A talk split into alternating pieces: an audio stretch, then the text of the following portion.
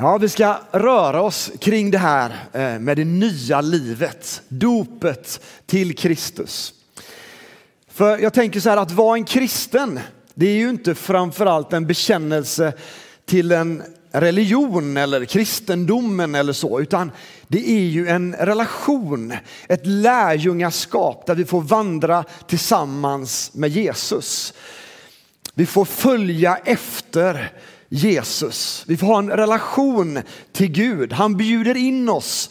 Han säger det, jag kallar er inte längre för tjänare utan jag kallar er som, som mina vänner kallar jag er. Det finns en relation till Gud som vi får vandra i. Det är att vara en kristen, att vara en lärjunge. Och jag skulle faktiskt så här i inledningen av min predikan idag vilja ha lite hjälp utav Kiva. Så kom. Eh, vi gör ju den här gudstjänsten tillsammans. Så jag håller på att vänja församlingen här i Älvängen vid lite spontana inslag. I Kyrka för livet är man ganska van vid det. Shiva hon har vetat om att hon ska bli intervjuad i tre minuter ungefär. Hej. Nej, kanske lite längre. Håll micken lite närmare. Oj. Så, jättebra. Det här är Shiva. Säg hej till publiken. Hej! Eh, Shiva, du har inte varit i Sverige så jättelänge. Hur många år har du varit i Sverige? Ungefär tre och halv år. Mm. Eh, och din historia är ju ett, ett muslimskt sammanhang. Ja.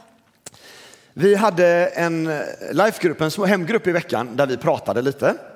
Och då pratade vi, och du tog upp det här med vad du upplever är den stora skillnaden för dig nu när du har fått möta Jesus. Och hur du upplevde liksom din gudsbild innan och hur du upplever Gud nu. Kan du säga någonting om det?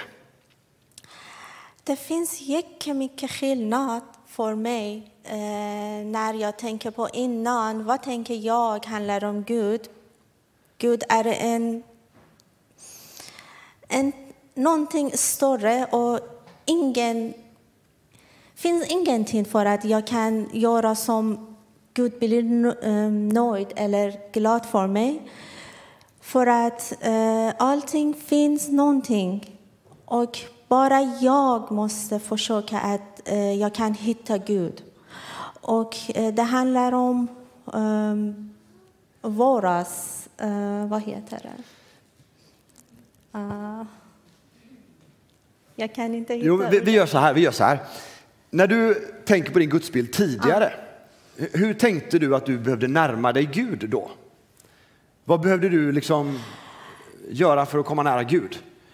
Behövde du göra någonting? Eller? Ja, det finns många lag och vi måste göra varje dag och varje sekund. Vi måste göra någonting. Vi måste be, vi måste tänka på vad, eh, vad säger jag eller eh, vad Om man måste håller för jag den här göra. så sänds och, Men det. nu bara, det finns mycket skillnad som innan vi vill att vara med Gud. Men nu finns en någonting det är fantastiskt för att Gud vill att vara med oss. För, för du fick ju möta Jesus Ja. och, har döpt dig för några år sedan. Ja. Och hur upplever du nu när du ska komma till Vem är Gud för dig? Gud är allt, varje sekund. Varje dag. Gud är att vara med mig. Var, när det kommer en dålig händelse, jag tänker jag är inte ensam. Och innan jag tänker så, allt Gud vill bedöma mig. Ni förstår? För att verkligen Gud vill att bedöma mig. Verkligen. För att vad säger du? Vad kallar på sig?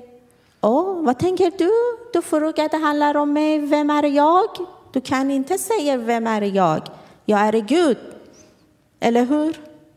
Men nu du kan säga till Gud, Gud, vem är du? Du är min vän, du är min pappa. Vi säger Abba till Gud. Och, men innan, du kan inte säga Gud är min fader. Gud är inte din fader i islam. Gud sitter i högst plats och du är en, bara en vanlig folk. Och ibland du känner du är en dålig person som som slaver eller någonting. Och du måste varje sekund ha en, en inte normal respekt till rädsla. Gud. Liksom. Ja, Vi har ju sett en väldig frihet komma över ditt liv när du har fått upptäcka relationen till Jesus. Eh, Vill du säga någonting om liksom just hur du känner dig i, i relation till Gud idag? Det händer någonting i mitt liv och det var jättetufft för mig. Och eh, jag tänker innan, när jag, innan jag mötte Jesus. Och jag tänker, finns ingen val. 100 procent jag går till helvete. Och eh, jag är inte bra person och det spelar ingen roll hur länge jag lever, 90 år. Men det händer bara en tre månader i min, mitt liv. Men det spelar jättestor för mitt liv. Men när jag mötte Jesus och de säger, eller första gången jag hörde, du kan lämna allt under korset Jesus. Och jag tänker, hur? Hur? Och, eh, men det, som en barn, närmaste, närmaste, närmaste. Jag vaknar, jag kan förstå, när jag kan promenera med Gud. Det är en fantastisk process för mig. Men det finns jättemycket ont, kan man säga, för mitt, hjär, min hjärt, mitt hjärta. Och jag läste i Bibeln, du kan lämna allt i, under korset. Gud vill att vara med dig, eller du är en som en... Eh, finns en Matta, Matti, Matteus, Ja. en som en fader har två son och en av dem Kommer hem. Ja, och jag känner mig så den här pojke, jag är tillbaka i mitt, min faderhus och han säger till mig välkommen. och det är fantastiskt för mig för att innan alla säger till mig du är inte välkomna, du förstår. Du gör det någonting synd och aldrig du kan inte tillbaka. Och ehm, det är jättefantastiskt, jätteskillnad. Tack! Tack Shiva för att du ville vara så spontan. Ja, det är fantastiskt att se när, när den helige ande får öppna våra hjärtan och vi ser att han har förlåtit oss. Han har dukat upp bordet för oss och han säger välkommen, du är accepterad in i min närvaro. Och våra handlingar för Gud, för Gud får motiveras utav att han har lagt ner sin kärlek och sagt du är älskad. Det är så starkt att få se vad Gud gör i människors liv. För det är så, i lärjungaskapet så, så ligger det i natur, i, som i själva begreppets natur så ligger det i att vi behöver vara villiga att formas hela tiden vidare och växa vidare utav det som Gud vill göra i våra liv. När vi kommer till Jesus så är det en bra start. Det är en viktig start att få, få, få liksom, Ehm, komma till Kristus. Dopet är ett jätteviktigt avstamp in i relationen till Gud där vi får överlåta oss till honom och låta honom omsluta oss totalt med sin kärlek. På samma sätt som vattnet i den här dopgraven eller i floden eller vad du nu väljer att låta döpa dig någonstans får omsluta oss på alla sidor så får Guds kärlek omsluta oss och vi får vara helt uppfyllda utav honom. Den starten är så viktig. Som ett avstamp och som ett förbund att gå in i med Gud tillsammans. Jag vet ju det, jag har varit gift nu massa år. Vi gifte oss 1993, jag och min hustru. Oj, hur gammal är du egentligen? Ja, det får du räkna ut själv. Men vi har varit gifta i många år i alla fall. Och och oh, jag vet det, liksom efter 10 år, efter 15 år, efter 20 år så är det ju inte varje dag man vaknar upp som man, som man liksom bara tycker allting är härligt utan saker är ju kämpiga också i våra relationer. Men jag vet det att jag är jag är gift. Vi har bestämt oss för att vara tillsammans och gäller att inte ta det för givet. Absolut, nu pratar jag om förbundet här. Och själva grejen att vi vet att vi har ingått ett förbund tillsammans. Vi har bestämt oss för att, för att leva tillsammans. Och även om inte jag känner att jag är gift en dag, det kanske inte känns sådär jätterusande, fullt av kärlek alla gånger, så vet jag ändå, jag är gift. Och jag tänker dopet är ett viktigt avstamp som vi också kan få luta oss tillbaks emot i dagar när vi inte känner ett rus av Jesus passion. När vi inte känner att vi är sådär eh, uppfyllda av Guds kärlek så kan vi titta tillbaks på vår dopdag och säga, där hände det. Där bestämde jag mig för att följa Jesus. Och säg vad du vill om mitt liv, men det där är en händelse som har hänt. Det är en fysisk liksom, manifestation som vi får luta oss emot och säga, jag är Kristus son, dotter, jag tillhör honom. Jag är överlåten åt honom. Ibland så tänker vi med dopet att det är något form av examensprov. När du har varit helig i en viss antal månader eller år, ja då kan du låta döpa dig när du har gått en dopkurs. Det är inte någon biblisk bild av vad dopet är, utan i, i Bibelns kontext så är ju dopet ett insteg, en överlåtelse, en startpunkt på det nya livet i Kristus och som vi sen kan få luta oss tillbaks emot att jag har vikt mitt liv åt Kristus.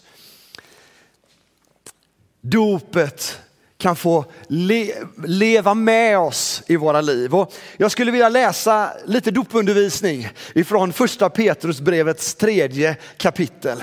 För att tala om, jag pratade förra veckan om att inte ge upp och att låta påminna sig hela tiden. Och det här är lite liksom fortsättning på på det temat om uthållighet och att vandra tillsammans i det nya livet. Och då läser vi så här i kapitel 3 i första Petrusbrevet, vers 18-21. Så led också Kristus en gång för era synder. Rättfärdig led han i orättfärdiga ställe för att föra er till Gud. Han blev dödad till kroppen men levande jord genom anden. I anden gick han sen och förkunnade sin seger för andarna i fängelset för de som förr hade vägrat lyssna när Gud väntade tåligt under Noas dagar medan arken byggdes. Så kommer en symbolik här då som arken får ta med oss in i dopundervisningen. I den här, alltså arken, blev några få, åtta själar frälsta genom vattnet. Efter den här förebilden frälser nu dopet också er. Lyssna på den här formuleringen. Det innebär inte att kroppen renas ifrån smuts utan är ett rent samvetes bekännelse till Gud genom Jesu Kristi uppståndelse. När vi låter döpa oss så använder vi massa vatten, men det gör vi inte för att vi ska tvätta oss utvärtes med tvål och göra oss rena, utan dopet är en fysisk bekräftelse på att det har hänt någonting på insidan. Jesus har mött mitt hjärta och jag tror honom till den gränsen att jag vill följa honom och låta döpa mig. Och dopet blir en yttre bekräftelse på att det har hänt någonting på insidan. Ett rent samvetes bekännelse. Jag gillar den formuleringen. För i ett enda nu så kan du och jag få komma till Jesus och uppleva att han förlåter oss allt som vi har gått vilse med och gjort fel. Och dopet blir en uppföljning och en bekräftelse på att det har hänt någonting där på insidan. Han förvandlar från insidan. Och nu är det ju så om vi pratar om dopet så står dopet i sammanhang med tron i alla lägen. Det är därför vi praktiserar troende dop. Dopet verkar tillsammans med tron. Eh, och då tänker vi att man får följa Jesus och bekänna honom och låta döpa sig som en bekräftelse på det. En deklaration som vi får göra och vi får hålla fast och vi får leva i det som vi har bestämt oss för.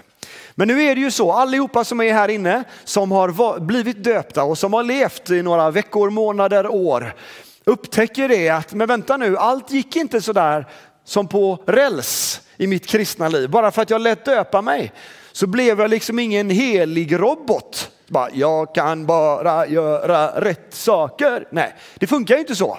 Utan vi kommer upptäcka att vi snubblar och faller, tänker tokiga tankar, påverkas av vår samtid, misslyckas och är människor.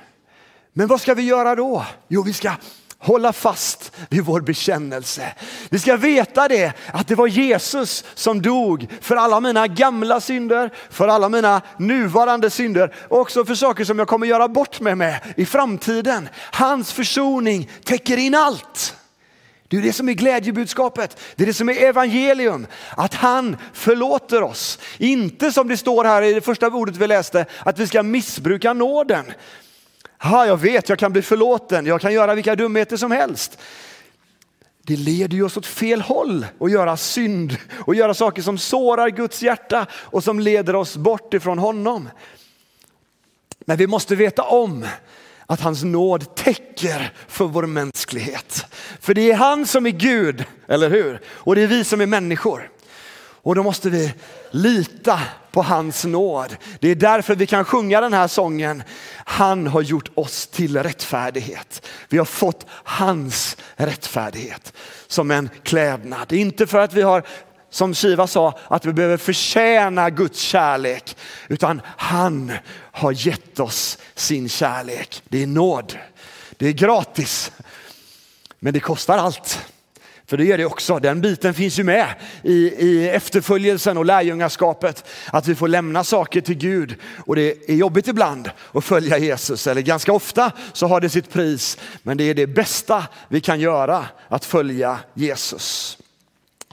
Så dopet gör dig inte till en helig robot. Men du vet vems du är. För dopet Vems är det? Ja, det är inte Johannes dop, utan det är dopet till Kristus vi förkunnar, eller hur? Vi döps till Kristus. Vi blir Kristusdotter eller Kristusson. Har du lagt till det i din eh, så här, Skatteverket? Det kanske fler borde göra. För att påminna sig om att vi tillhör honom. Vi är döpta till Kristus. Bibeln säger så här att den kallar dig och mig till att vara fullkomliga. Jesus han säger ju det att vi ska vara fullkomliga så som han är fullkomlig. Jag har lagt upp en liten bild som kommer här på väggen tror jag. Det där, ser ni vad det är? Ser ni vad det är? Ser du vad det är? Ja, lök. Ja, typ. En knopp Visst är den fin? Ja. Eh, när du tänker på någonting som är fullkomligt, tänker du på det här då? Nej, det kanske man inte gör, men är den fullkomlig? I den bibliska betydelsen av att vara fullkomlig så innebär det komplett i grundordets betydelse. Det där innehåller alla komponenter som behövs för att det ska bli en vacker blomma. Ja. Vad är det för blomma då? Amaryllis, okej. Okay. Jag, jag, skulle säga tulpan, men det var tur att jag var tyst. Ja, nu var jag ju inte det. Då har ni förstått lite över vilken botaniker ni har framför er.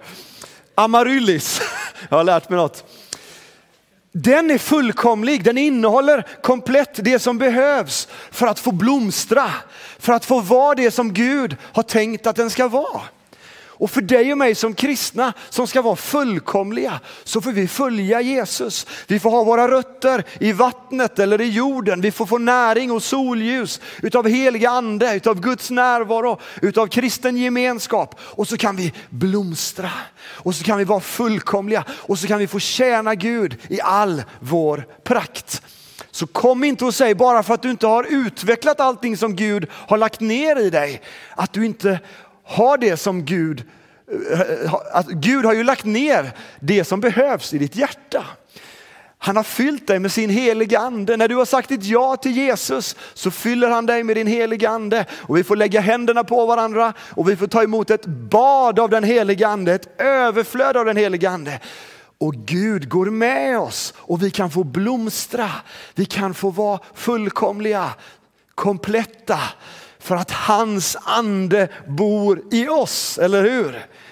Det är inte så att jag har saker i mig själv, utan det är ju han som kompletterar, eller hur? Det är han som är komplett i dig och mig som hans lärjungar. Bibeln säger inte en enda gång att du och jag som hans lärjungar är färdiga. Utan vi kan få växa, vi kan få leva i vårt dop och vi kan få utvecklas. Vi kan få ta steg för steg och bli mer utav det som han har tänkt för dig och mig. Vi kan få växa och utvecklas. Vi kan få formas. Jeremia använder ju bilden utav en krukmakare som formar leret.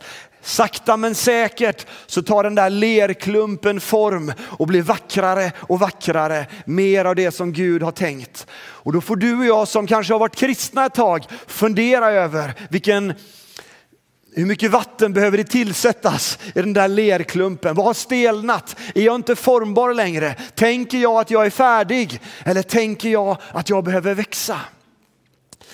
Jag tror det är viktigt för dig och mig att vi ser att han har bestämt oss till lärjungaskap. Han sa inte till någon när han kallade lärjungar Jesus att man var tvungen att följa honom. Han sa inte att vi skulle följa honom. Han sa inte till lärjungarna, följ mig, för att han vill liksom härska över dem och styra deras liv som en härskare. Utan han kallade människor in i ett uppdrag. Kom och följ mig så ska vi göra lärjungar. Du ska få bli människofiskare istället och allt vad han sa. Han ger dig och mig en kallelse som vi kan få växa i som hans barn, som hans lärjungar. Tiden tickar, men eh, vi har ju gudstjänst tillsammans. Jag tänker att det är, det är ju bra. Eh, jag ska inte vara så styrd av klockan just nu känner jag. Jag vill läsa några ord som jag var inne och snuddade vid förra veckan i andra Petrusbrevet. I det första kapitlet, vers 5 till 7. För där står några ord som talar om det här med tillväxt. Jag tror det är viktigt för dig och mig som Jesu lärjungar som ska leva i vårt dop, leva det nya livet, att vi inte tänker nu är jag färdig. För du har bara börjat. Ja, men jag har varit kristen i 30 år, kanske du säger. Gud har mer för dig. Han har mer att upptäcka för oss hela tiden och vi behöver leva formbara. Och här säger Petrus några saker som ska påminna dig och mig som hans lärjungar. Jag ska försöka gå igenom de här verserna lite grann. Försök att hänga med i det här. Jag läser de här tre verserna först. Gör därför allt ni kan för att i er tro visa dygd. I dygden insikt, i insikten självbehärskning, i självbehärskningen uthållighet, i uthålligheten gudsfruktan. I gudsfruktan syskonkärlek och i syskonkärleken kärlek till alla människor. Här är ett band utav saker, en följd utav egenskaper som vi kan få växa i. Lite svåra ord kanske, dygd. Hur tänker vi kring det begreppet? Vad betyder det egentligen? Det betyder ungefär moralisk excellens. Det betyder så bra det går, så gott som möjligt någonstans, det bästa liksom, är meningen att det ska få växa fram i oss. Och då tänker jag så här, jag har gjort en liten egen parafras på de här verserna. Jag ska försöka ta den utifrån en lättförståelig eh, liksom, följd av händelser här. Låt din tro, alltså det som har hänt med dig när du lät döpa dig och bestämde dig för att följa Jesus. Låt den få leda till ödmjuk excellens genom ökad kunskap insikt, gnosis, kunskap. Alltså det gör någonting med dig och mig som lärjungar. Ju mer vi ser av vad Jesus har gjort för oss och vilket material vi är av som människor. Det vill säga, jag behöver Guds nåd. Ju mer kunskap vi får om vad han har gjort för oss så kan vi också se att det som ska vara någon form av dygd i våra liv så gott som möjligt är så stort behov utav insikt, utav kunskap, utav nåd ifrån himmelen, ifrån himmelens Gud själv. Så låt den här tron få leda till ödmjuk excellens genom ökad kunskap. Vi får mata oss med Guds ord och med hans närvaro. Vi får låta hans ord påverka oss och ta kommandot över vårt kött och vår själ, vårt psyke. Och så får vi stå kvar. Självbehärskning. Vi får stå kvar. Det handlar om att bo på samma ställe. Vi får vara där i den här insikten som han har gett oss och så får vi fortsätta uthållighet i Guds fruktan. Låt kärleken till allt som Gud har skapat, medmänsklig kärlek. Låt den tillta så att du blir beredd att ge ditt liv gudomlig kärlek för din medmänniska. Det här är liksom en rad och serie utav ingredienser som allihopa som är här och med oss via sändningen kanske känner att det finns nog lite mer för mig att hämta ifrån Guds hjärta vad det gäller att växa i de här sakerna. Ska vi leva i dopet och det nya livet så får vi aldrig tänka att vi kan allt det här. Vi är inte färdiga. Det finns mer att hämta ifrån Guds hjärta för att bli de som Gud har kallat oss till att vara som hans efterföljare och lärjungar. Jag vill säga några korta saker till innan jag slutar här. För det finns många led för dig och mig att växa i som hans eh, eh, eh, lärjungar. För gång på gång så upptäcker vi i livet, var med nu för det här känns lite viktigt, att vi glider bort ifrån det som är det centrala det här som blossade upp i våra hjärtan när vi bestämde oss för att följa honom. Vi tappar liksom skärpan med tiden. Det är jättelätt att det blir så. Omständigheterna får oss att tappa fokus. Och det funkar ju inte så som på den där kameran som David står och håller där, att han kan trycka på autofokus och så är man skärpt liksom. Det finns ingen autofokusknapp på ditt och mitt lärjungahjärta, utan vi behöver jobba med att hålla fokus hela tiden. Ibland börjar det väldigt bra men så tappar vi vår glöd. Inte för att du är ointresserad nödvändigtvis, utan för att erfarenheterna som händer gör att du inte orkar hålla skärpan. Drivkraften kanske upptar, avtar och bränslet tar lite slut. Många människor kan uppleva, ja men när jag var ung då var jag så hängiven, men nu när jag är äldre så jag vet inte vad som händer.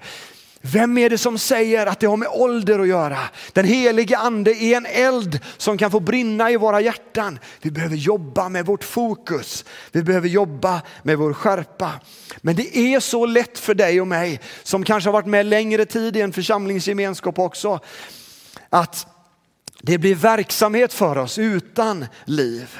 Och jag tror att det är en milsvid skillnad och en avgörande skillnad hängivenheten och den passionen som den helige ande vill lägga ner i ditt och mitt hjärta.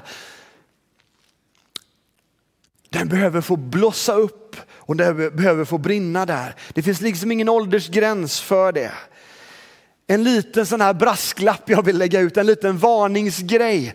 För det kan lätt vara så när vi varit med kanske i en församling en längre tid.